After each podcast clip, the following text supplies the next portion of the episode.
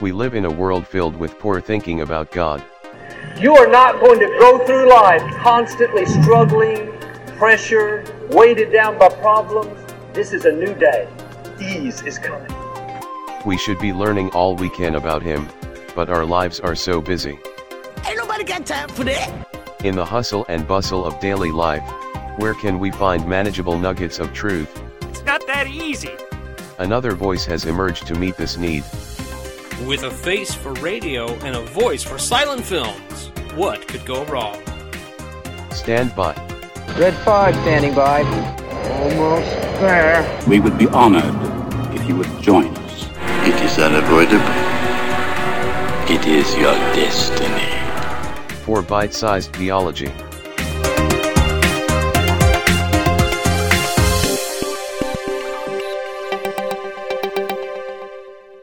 Got a bad feeling about this. Hey everyone, and welcome to another episode of Bite Sized Theology, the podcast that digests the Word of God. I'm your host, Joe Westbrook, and I invite you to sit back for the next half hour or so and engage with me in matters both practical and theological. Let's dig right in. Recently, I was able to hear from a husband and wife team who work with uh, the uh, Wycliffe or Wycliffe, however you want to pronounce it, Bible Translators mission. This couple has uh, spent uh, some time, I think they said six or seven years, the, that they had spent in Papua New Guinea, um, and uh, they've been back in the United States for a few years. Uh, I didn't really get the timeline totally, uh, totally solid there, so forgive me on that. Anyway, they were over there for a few years. They've been back to the States for a while, and they're hoping to go back. Um, this couple is not actually part of the translation team in terms of doing translation, uh, but what they do is uh, teach children of the missionaries over there in Papua New Guinea. So they're uh, more kind of in a support role, but they're affiliated with Wycliffe Bible Translators. Um, and it was it was really interesting to hear their their discussion. So some of the stats or information that they provided uh, include the fact that uh, Papua New Guinea is linguistically diverse. I knew that there were a lot of languages over there, but I didn't know that it was quite this extreme. Uh, Papua New Guinea is, an, is a, a, a, like an island state, nation state, whatever. Uh, it's I hope I'm accurate there. Anyway, the the country itself is about the size of California, and in that area they have some 800 native languages, or what they call heart languages, uh, which I had no idea. Uh, and currently, I believe they said 300 of those languages they have, uh, they either have or have started translations uh, of at least the New Testament into those heart languages. So now Wycliffe has a goal of starting the translation of at least the New Testament into every native or heart language uh, throughout the entire world by 2025. Now they came up with this goal. I think it was 1998 um, sometime in the 1990s, I believe, is when they came up with this goal. And, and when they came up with this goal initially, uh, of wanting to get uh, a translation at least started in every uh, language um, throughout the world, there were still about 3,000 languages that hadn't or that had been identified. I don't know if more have been identified at this point, but there were about 3,000 languages that they still needed to get to. Um, and at the point, at that point, uh, uh, the um, the the the translating group uh, Wycliffe had been I think in operation since like about the 1920s. Uh, forgive me if I'm getting my dates a little bit wrong. Anyway, so they've been working for for probably 60, 70 years already. I think if I remember my dates correctly.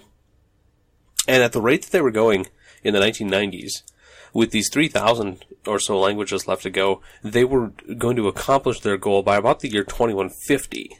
So they decided to really kick up the pace. They um, shaved 125 years off. So their goal now, like I said, is to get uh, these 3,000 languages at least started by the year 2025. And at this point, so in, in the 1990s, they started with 3,000 languages left to go.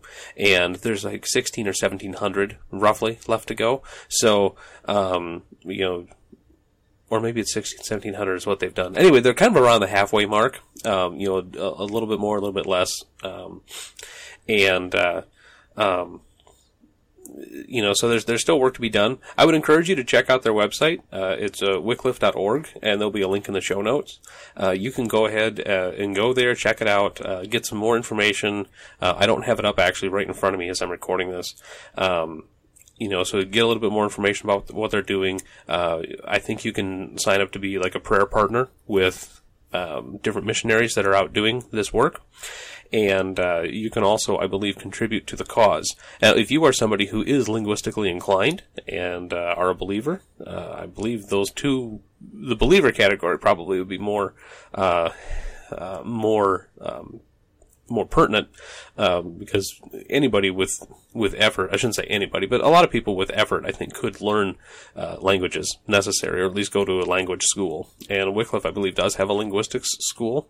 Um, so I think they I think and I, now I'm kind of you know speculating here because I didn't look this far in their website but I think they um, they have the ability to teach people uh, the fundamentals of linguistics, uh, how to do linguistics, how to translate, um, how to acquire the necessary information, uh, how to build vocabulary lists and such.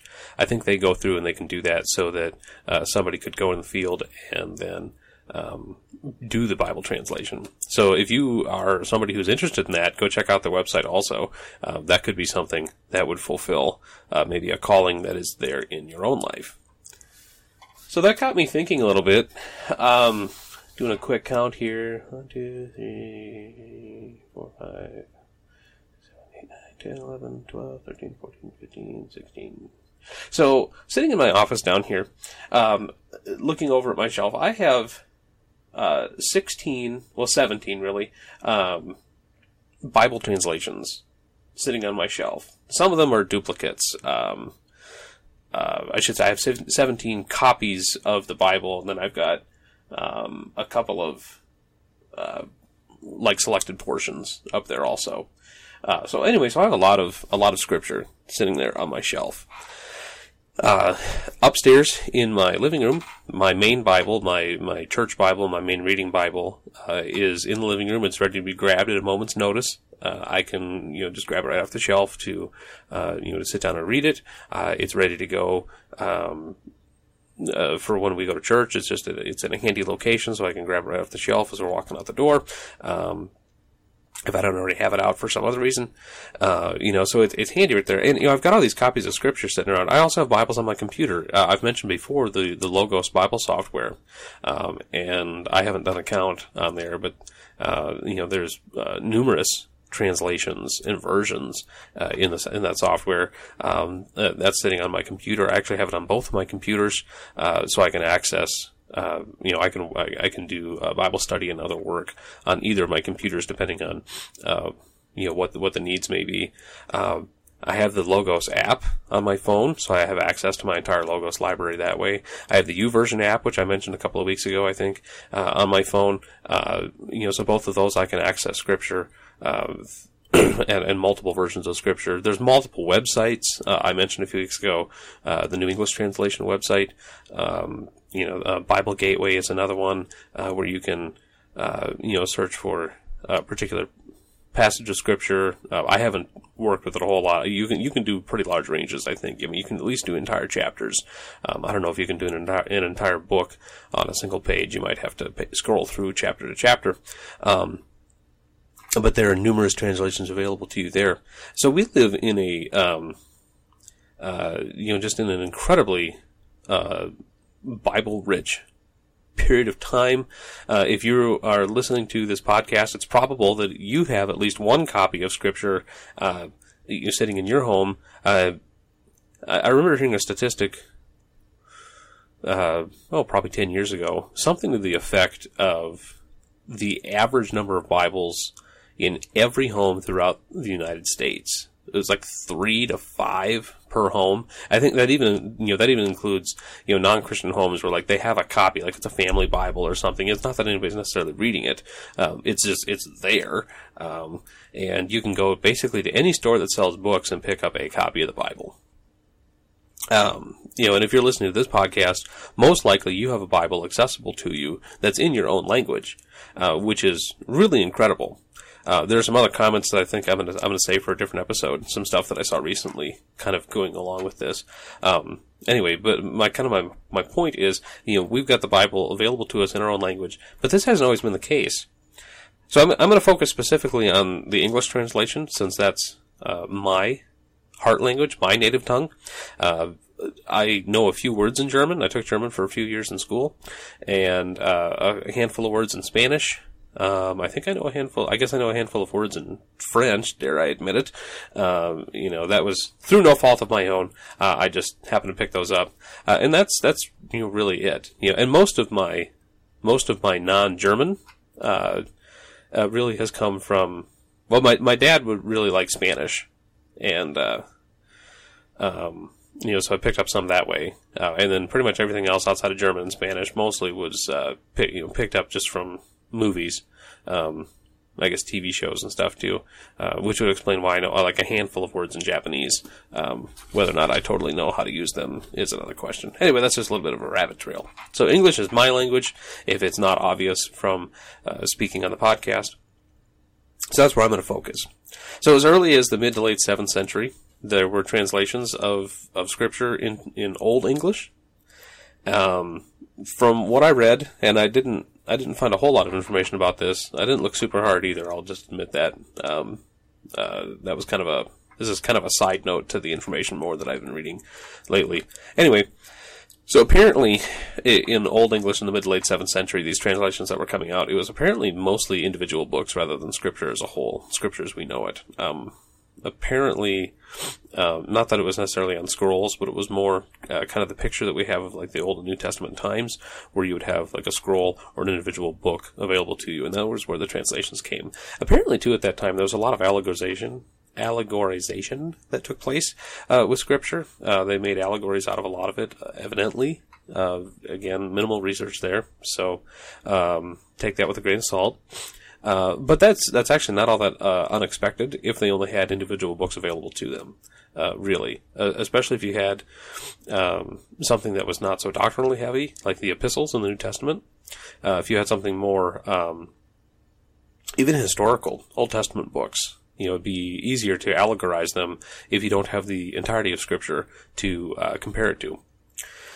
Um, so that was that was mid to late seventh century. So that's the period of time you know ending in, in the year seven hundred, and then one one of the more famous Middle English translations. Let's see, I skipped something here. Uh, da, da, da, oh no, I'm sorry. No, that's right. So Middle English, uh, messed up in my notes here. Middle English, uh, I I, am I'm actually not totally familiar. Old English, Middle English, and Modern English um, are, are, some of the terms they're doing here. I think it refers just mostly to time periods and probably uh, you know a, an evolution, if you will, of the language. So one of the more famous Middle English translations was the Wycliffe Bible, which appeared roughly between uh, 1382 and 1395. Uh, I think historically people have attributed uh, the translation entirely to uh, Wycliffe, but uh, I think uh, now it's assumed more. I, th- I, think there's evidence to say that there's at least one other individual who had his hand in the translation. Uh, so Wycliffe may have served as a combination of translator and editor in chief. Um, and just of note, his translations serve to inspire what's known as the Lollard movement. Uh, movement, excuse me. This is a movement that took place before what we know of as the Reformation. Um, it was a pre-Reformation movement. It was a movement that rejected many of the teachings that were particular to the Roman Catholic Church, and Wycliffe's Bible was um, was inspirational in that. And part of that was because they had you know the word in their own language. Um, now, even though many could not read, Wycliffe is quoted as saying, "It helpeth Christian men to study the gospel in that tongue in which they know best Christ's sentence." Um,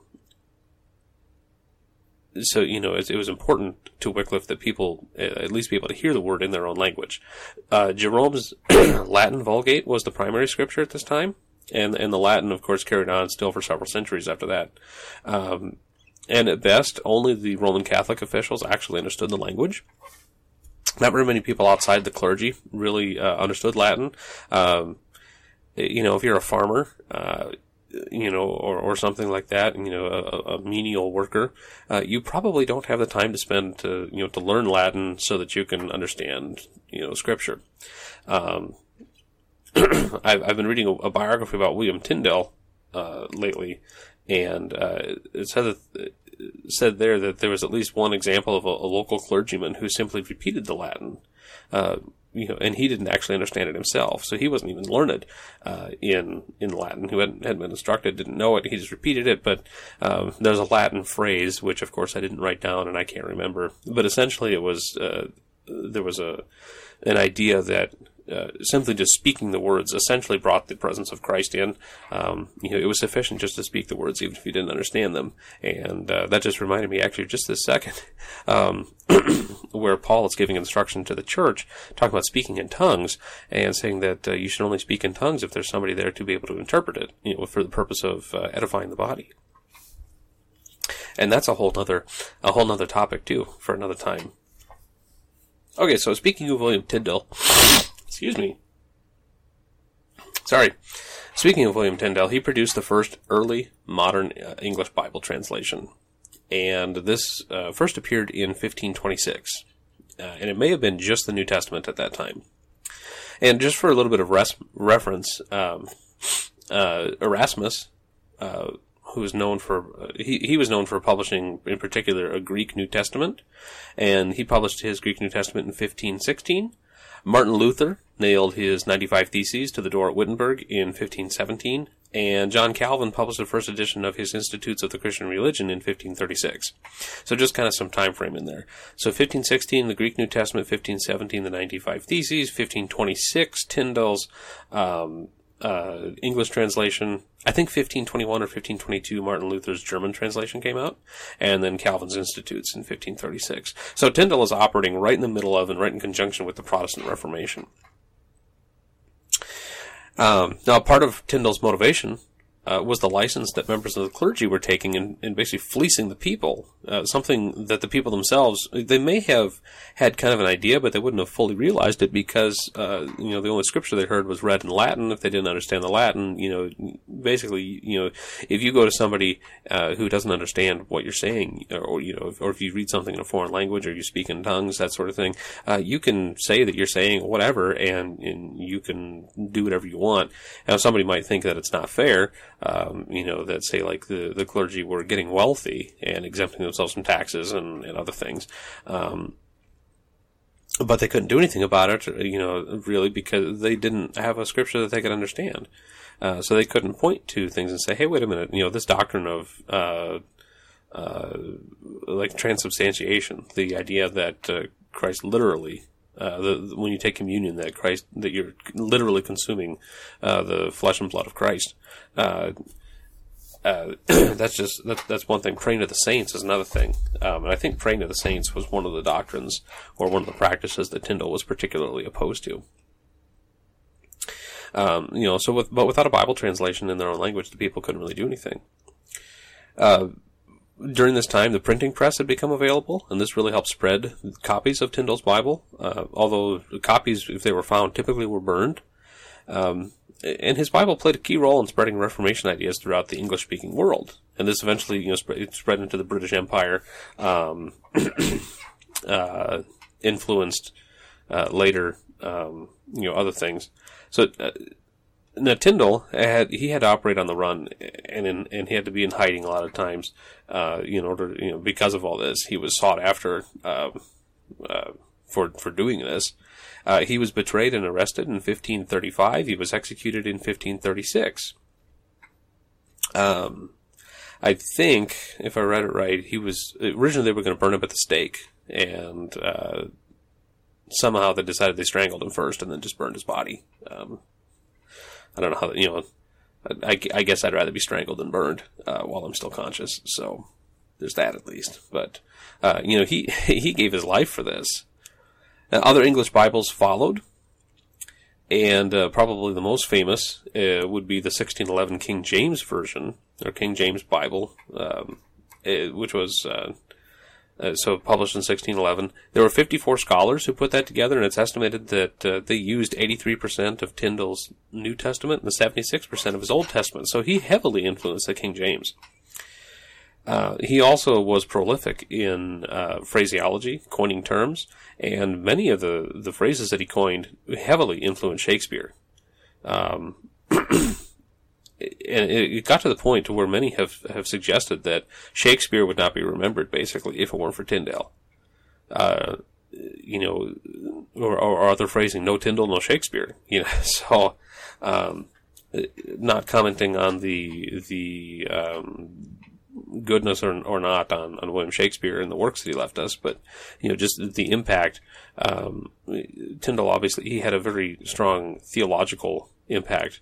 He also had a secular impact. Um, so, so that's a very brief history. Uh, I would encourage you to, to look into this more.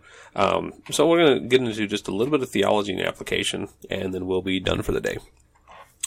So 2 Timothy 3, 16 and 17. Every scripture is inspired by God and useful for teaching, for reproof, for correction, and for training in righteousness, that the person dedicated to God may be capable and equipped for every good work.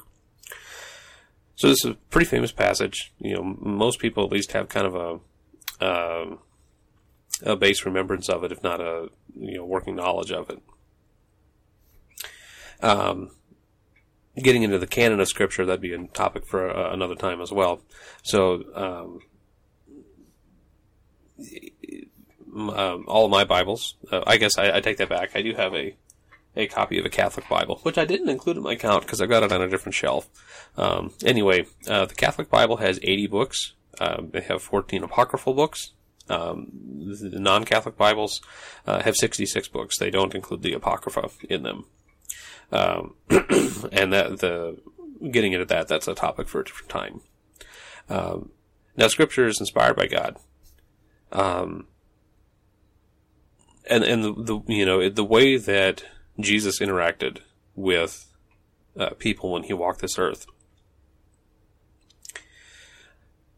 you know, he interacted primarily with you know the dregs of society, the lessers, the uh, you know even the untouchables. Uh, you know, so uh, just based on on that example alone, uh, you know, the words of Christ and, and, the words of God through the entirety of Scripture should be accessible to everybody, not just you know an elite group. Um, and and you need Scripture for um, you know for for right living. Uh, you should be taught by Scripture. You should be uh, admonished by Scripture. You should be corrected by Scripture, and uh, you know Scripture provides the basis you know for for righteous living. Um, it gives you an understanding of the condition of man. It gives you an understanding, or you know, it gives you what you need to know about what's required by God. Um, and so, uh, every Christian should have a working knowledge of Scripture. Um, you know, and, and, and let it. They should be letting it apply to their lives too. Uh, going along with that, Second Timothy two fifteen. Uh, Paul writing to Timothy says, Study to show thyself approved unto God, a workman that needeth not to be ashamed, rightly dividing the word of truth. Um, uh, that's quoted from the King James. Um, I looked at the the NET uh, New English translation, and it's not that it was bad, but it this this concept of study uh, didn't seem to come out as clearly to me. Um, actually, let me just pull it up here, just for comparison's sake. We'll try to at least.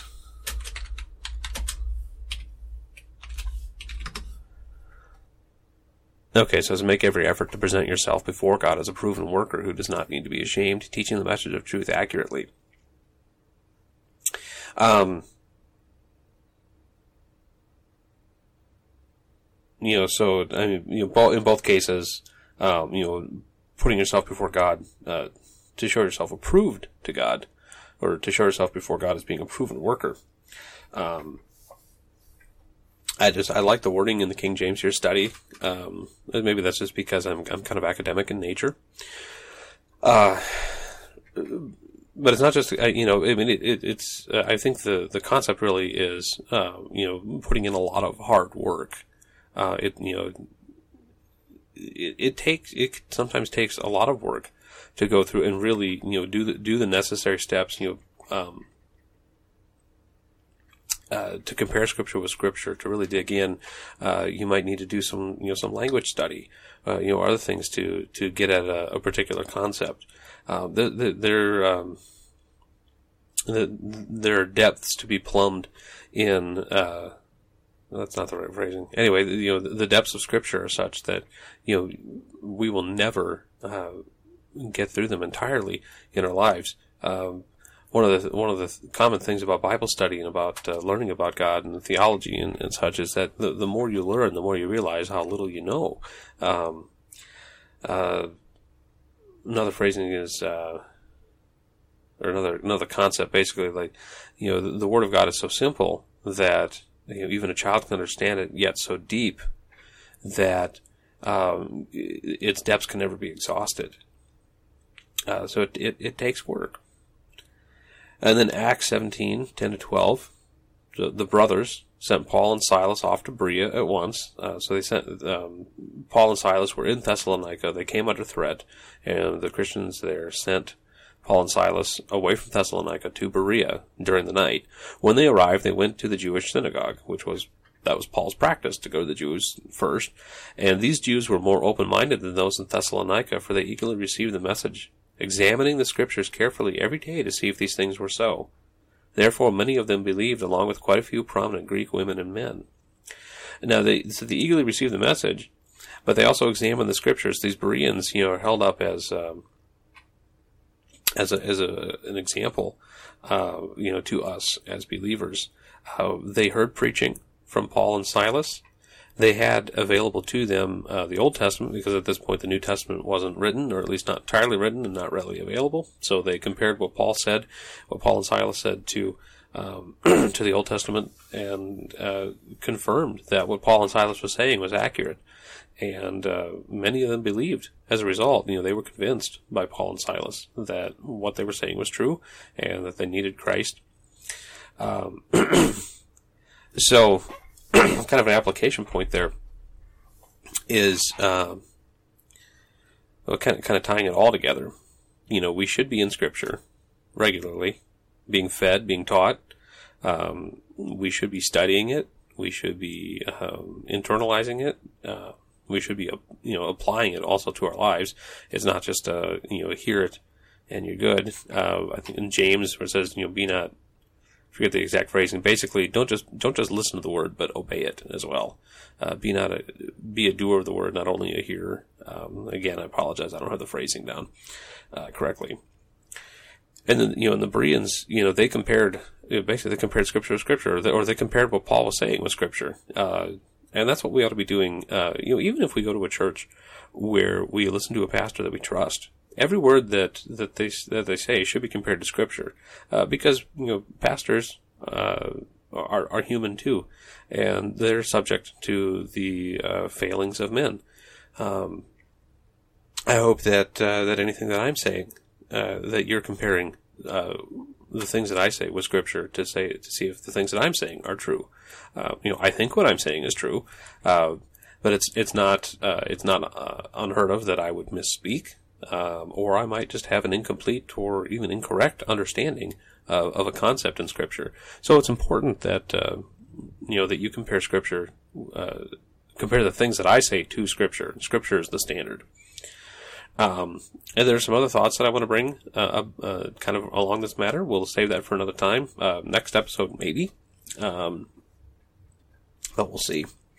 So that's the primary of what I wanted to say today. Um, you know, just I was really encouraged by listening to this missionary couple from Wycliffe Bible Translators. Uh, remember to go check out uh, their website, wycliffe.org.